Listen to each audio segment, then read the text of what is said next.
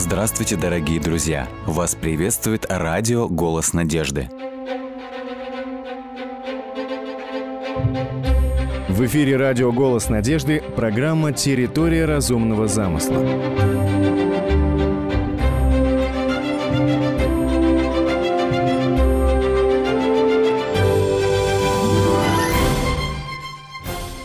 Клетка – это мельчайшая фундаментальная единица жизни. В одной из программ мы рассматривали различные функции клеточного ядра.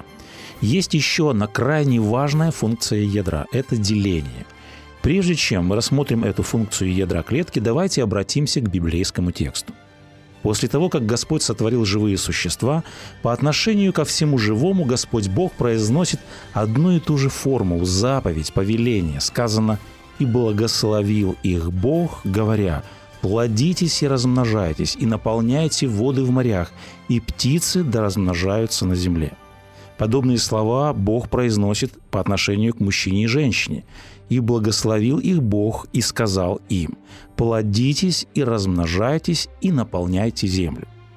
Таков был первый наказ, первая заповедь Бога сотворенным им организмом. Появление первой жизни отмечается особым чрезвычайным актом Творца, его благословением. И благословение это выражается в том, что все сотворенные Богом творения получают способность к размножению по роду своему, то есть к воспроизведению себе подобных. Вот что важно отметить. По сути, процесс творения не прекращается. Каждый раз, когда появляется новое живое растение, когда появляется живое существо, это в определенном смысле повторное творение Бога. Это продолжение творческой активности Бога. Это процесс нового творения, процесс, который Господь Бог запустил в природе. Заповедь «плодитесь и размножайтесь» – это Божье благословение. Какую роль играет размножение? При размножении обеспечивается преемственность и непрерывность жизни. Можно сказать, Бог продолжает творить, однако верил Он это удивительному процессу размножения. Господь эту функцию возложил на процесс самовоспроизведения. Самовоспроизведение – это одно из важнейших свойств жизни. Надо сказать, что воспроизведение по роду своему противоречит теории эволюции, согласно которой весь мир на Земле развился из одной живой клетки. Давайте вернемся к клеточной теории. Повеление Бога «плодитесь и размножайтесь» – это удивительная способность к размножению, к сотворению. Это одна из основных функций ядра клетки. Каким образом происходит удивительный процесс размножения – на всех ступенях органической лестницы, начиная, скажем, с водорослей и заканчивая человеком, брак представляет одно и то же явление. Это слияние двух жизней, а на клеточном уровне это слияние двух клеток в одну. Когда начинается жизнь? Когда загорается первая искра жизни? Человеческая жизнь появляется за долю секунды. С точки зрения эмбриологии – Жизнь начинается с той четверти секунды, за которую сливаются мужское и женское начало, когда сливаются две клетки. После слияния двух клеток появляется новая клетка – одноклеточный эмбрион, одноклеточный зародыш человека. С этого момента и начинается жизнь нового организма. Жизнь начинается с зарождения новой клетки. Давайте проследим этот удивительный процесс появления новой жизни. В период оплодотворения, когда мужская половая клетка проникает в женскую, их ядра содержат по одинаковому набору хромосом. Двигаясь навстречу друг другу, ядра сливаются и образуют единое ядро с двойным набором хромосом. То есть происходит удвоение или же репликация наследственной программы, которая содержится в молекулах ДНК. Следовательно, в ядре новой клетки существуют две копии одной и той же наследственной программы – Строение организма, цвет каждого волоска, форма органов, их строение, биохимические процессы, движение психики, сотни и тысячи параметров. Задумайтесь, полная информация, абсолютно весь план развития, все параметры будущего организма закодированы тайнописью химических радикалов в микроскопическом запоминающем устройстве всего лишь одной клетки. Что происходит далее, после того, как образовался одноклеточный зародыш? Начиная с самого начала, с первой клетки, чередование различных ступеней развития мы называем возрастом. Жизненный цикл любой клетки, как правило, слагается из двух фаз.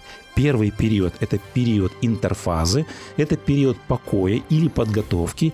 И второй период – это период деления клетки. Этот период называется митоз. В этот период образуются две дочерние клетки.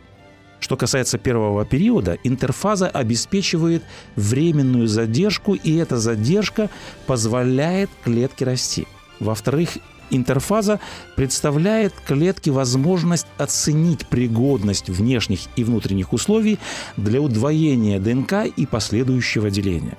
То есть во время интерфазы клетка готовится к будущему делению. И после того, как в клетке завершаются биохимические процессы подготовки к делению, наступает митоз, начинается таинственный и до конца неизученный процесс деления клетки. Митоз – это процесс деления клетки. Данный процесс приводит к образованию двух дочерних, в каждой из которых имеется точно такой же набор хромосом, как и в родительской – Митоз условно подразделяется на стадии – профазу, прометафазу, метафазу, анафазу и, наконец, сложные маневры генетического аппарата завершаются телофазой, то есть периодом формирования новых ядер и дочерних клеток. Если говорить о зародыше человека, примерно через неделю зародыш достигает стенки матки и вживляется в нее – еще неделю спустя из клеток эмбриона начинает формироваться примитивное тело. Через три недели формируется нервная система. Клетки продолжают размножаться, формируются кровеносные сосуды, начинает биться сердце, свою форму принимает позвоночник, начинают отрастать руки и ноги. В это время начинает формироваться мозг – клетки и ткани эмбриона претерпевают поразительно сложные изменения и превращают плоский зародыш в нечто, что имеет форму. Итак, что есть рост? Развитие – это удивительная способность клетки размножаться делением надвое. Многоклеточный организм начинает свое развитие с одной единственной клетки – и потом путем многократных делений образуется огромное количество клеток, которые и составляют живой организм. Важнейший процесс деления, именно этот процесс обеспечивает непрерывность жизни.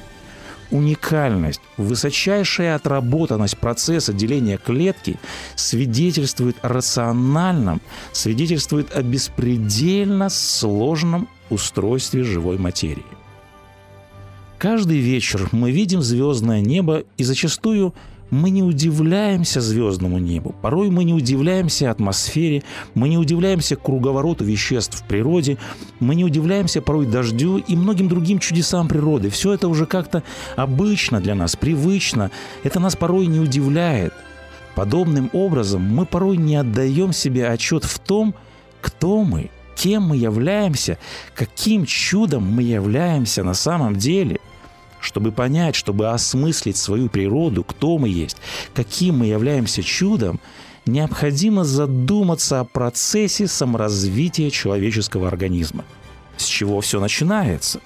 Все начинается с одной единственной клетки. Каждый из нас, мы были когда-то всего лишь одной клеткой меньше, чем бактерия. Задумывались ли мы когда-либо об этом – и вот за 9 месяцев из одной единственной клетки, которая не сложнее, чем бактерия, происходит бесценное существо, происходит живой человек, личность, которая способна думать, которая способна мыслить, решать математические задачи, сочинять симфонии, любить, размышлять, делать нравственный выбор – как из одной единственной клетки возникает живое существо, невероятно сложный организм с разными органами, с разными системами, чудом чудес мозгом. Как может зародыш всего за 9 месяцев вырасти из двух клеток в целое, превосходное, идеальное существо, которое способно к самостоятельной жизни? Что заставляет клетку делиться. Как эта клетка развивается по уникальному плану, как формируются все жизненные органы и происходит схожесть с родителями. На сегодняшний день процесс развития организма изучен очень хорошо. Однако остается еще великое множество вопросов, в этом и заключается чудо жизни. И это чудо имеет причину. Бог есть жизнь. В Священном Писании сказано, все им стоит и движется и существует. Директор Национального медицинского исследовательского центра акушерства, гинекологии и перинатологии доктор Геннадий Сухих в своем интервью как-то сказал – мы говорим о том, что мы якобы планируем новую жизнь, мы якобы участвуем в этом, но это все якобы. На самом деле зарождение жизни – это величайшая тайна, величайшее чудо. Эту тайну постичь невозможно. Сергей Савельев, российский ученый, доктор биологических наук, говорит, за каждого из нас заплачено примерно 100 жизней, то есть 100 оплодотворенных яйцеклеток на нашей планете, и только одна из них превратилась в человека. Такова цена за развитие. Мы являемся уникальными явлениями. За каждого из нас заплачено примерно 100 потенциальных жизней. Елена Малышева, известная телеведущая программы «Здоровье», доктор медицинских наук, однажды сказала, «Я поверила в Бога, когда родились моих два сына, когда я вникаю в процесс, я просто не перестаю удивляться, как из двух клеток возникает невероятное чудо – живой человек с его внутренним миром. Альберт Швейцер, врач, теолог, лауреат Нобелевской премии, однажды сказал, «Стоит человеку – задуматься над загадочностью своей жизни и над теми отношениями, которые существуют между ним и другими заполняющими мир жизнями, и он почувствует благоговение перед своей собственной жизнью и перед любой другой жизнью, которая с ней соприкасается. Непосредственно и неотвратимо процесс рефлексии над жизнью и миром ведет к благоговению перед жизнью. Здесь следует добавить процесс созерцания непостижимых, процесс э, созерцания удивительных процессов в мире природы приводит нас к мысли о разумном замысле и, что самое главное, благоговение непосредственно перед разумом, который этот замысел воплотил в жизнь. В настоящее время исследователи пытаются выявить все базовые пары в ДНК человеческих генов и хромосом – Поскольку существует свыше трех миллиардов базовых пар, которые образуют геном человека, вероятность того, что такое тонко настроенное и сложное существо появилось в результате эволюции, сводится к минимуму. Свидетельство генетики с ее изумительными чудесами приводит нас к свидетельству библейского автора, который сказал «Славлю Тебя, Господи, потому что я дивно устроен». Воля Божия есть созидательница и художница природы и всего существующего. Недостатков в гипотезах о происхождении жизни нет. Однако все они разбиваются в прах, когда речь заходит о множестве особых белковых молекул, которые необходимы для формирования клеток.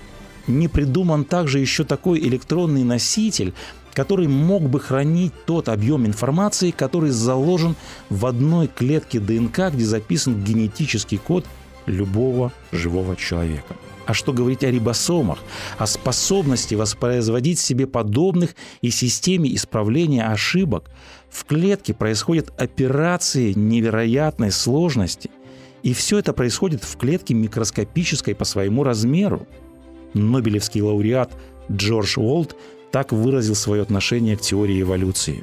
Достаточно лишь задуматься о масштабах этой задачи, чтобы признать, что самопроизвольное зарождение живого организма невозможно.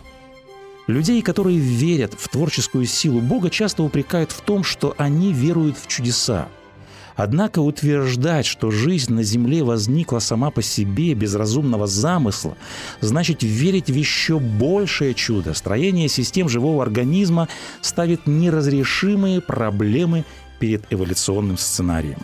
американский биофизик профессор Майкл Бехи, автор книги «Черный ящик Дарвина», признался – за последние 50 лет биохимики раскрыли множество важных тайн человеческой клетки. Десятки тысяч людей посвятили свою жизнь лабораторным исследованиям для того, чтобы раскрыть эти секреты. Однако все усилия, потраченные для изучения живого организма, ясно дали один результат. Все это творение Божье. Жизнь на Земле устроена так безупречно и так совершенно, что невозможно отрицать очевидный факт. Вся жизнь Жизнь на нашей планете – это результат творения высшей силы. Жизнь – это не продукт случайных совпадений, а результат безупречного творения. Это творение принадлежит великому Творцу. Он Всевышний Творец, повелитель небес и земли. Он сотворил землю силою своей, утвердил вселенную мудростью своей и разумом своим – распростер небеса.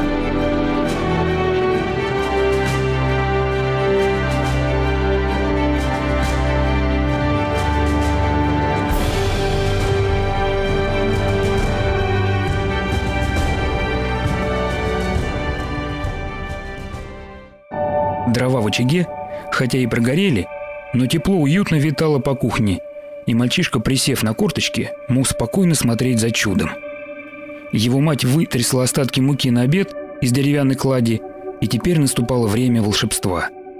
Мука, стоило лишь отвернуться, появлялась в ведре в таком же количестве и располагалась на ней так же, как и прежде, как будто невидимая рука отматывала время назад, и все возвращалось.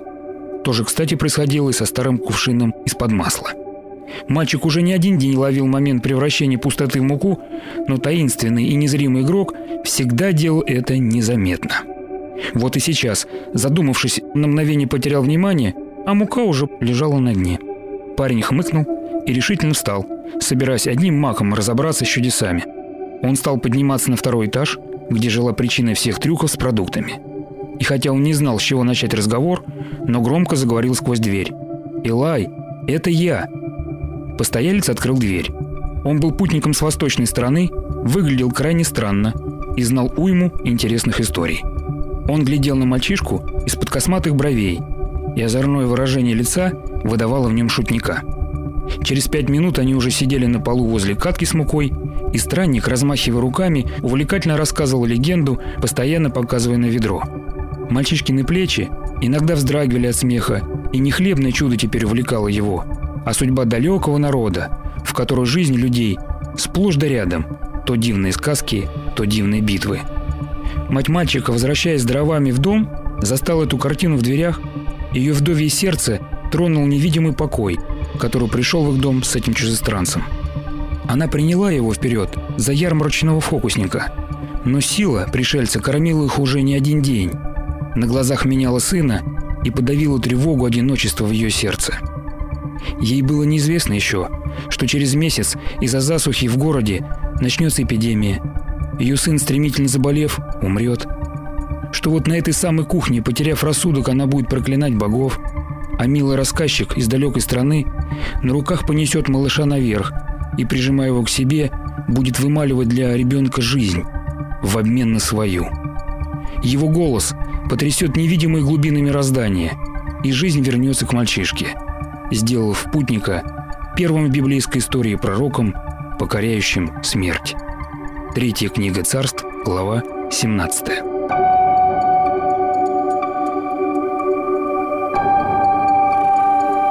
С вами был Александр Медведков. Заходите, пишите и оставляйте отзывы на сайте голоснадежды.ру.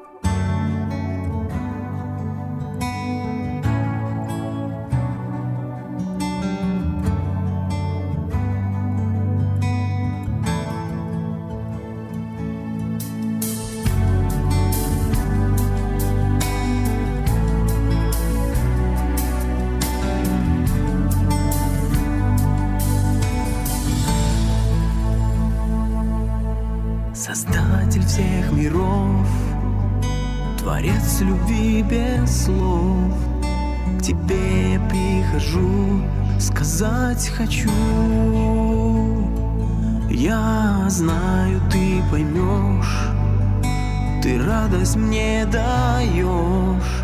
Пусть кто-то изменил, но верен. Ты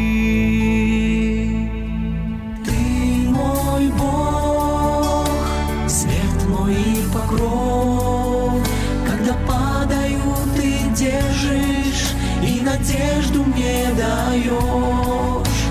Ты мой Бог, и все во мне поет. Ты достоин вечной славы, ты мой Бог.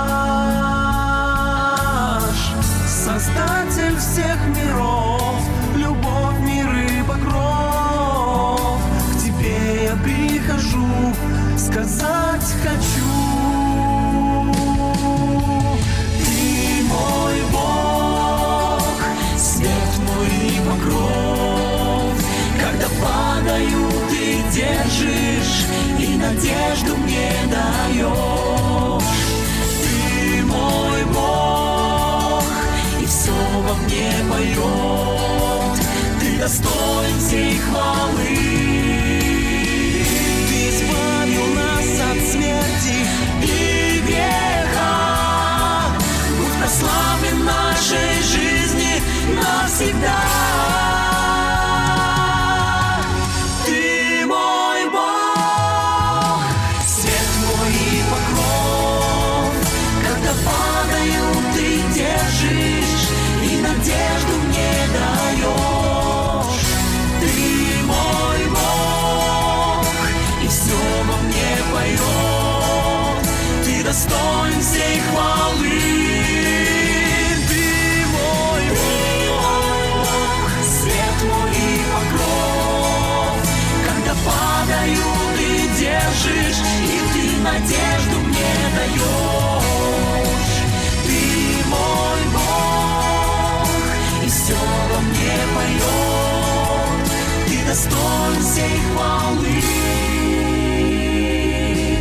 Ты мой Бог, мой искупитель.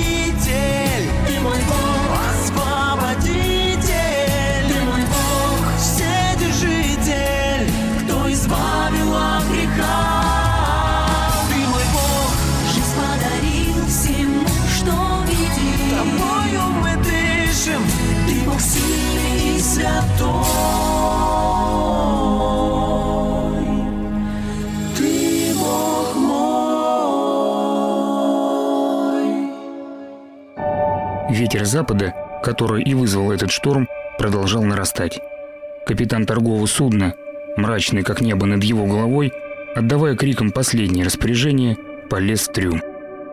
Он знал, что у моряков не так-то много средств по спасению своего корабля, как кажется пассажирам.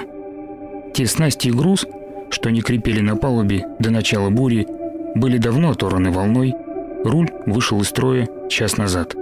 Кормовая надстройка была повреждена и протекала. Пока одна часть команды, выдыхаясь, откачивала воду и устраняла течь, а другая выкидывала груз, повышая плавучесть судна, пассажиры взывали к богам о милости. Близился час, когда беспомощные люди в темноте трюма под страхом смерти начнут последнее сражение с ужасом безысходности и своими суевериями. За столетие у морского люда сложилась отлаженная схема поверий, описывающая любую ситуацию на корабле, которая давала или надежду на спасение, или выносила лютый приговор.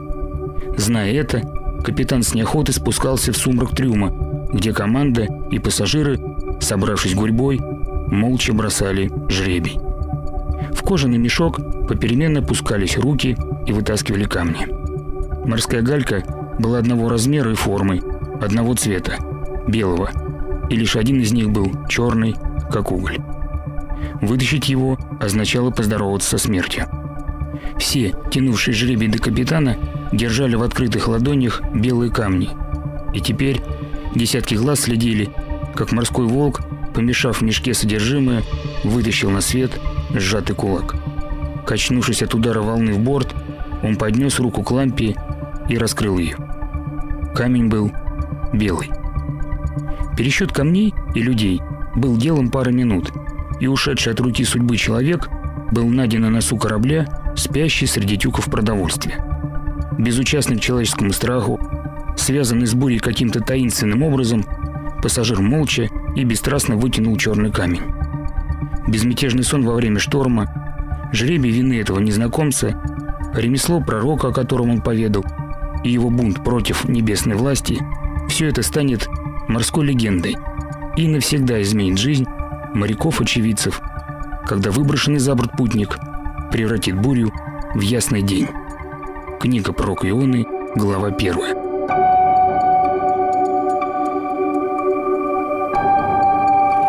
С вами был Александр Медведков. Заходите, пишите и оставляйте отзывы на сайте голоснадежды.ру.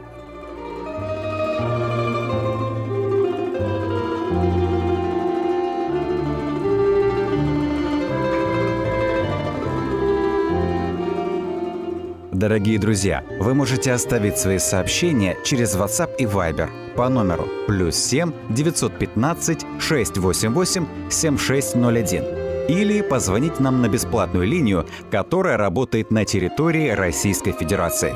Номер 8 800 100 ровно 1844.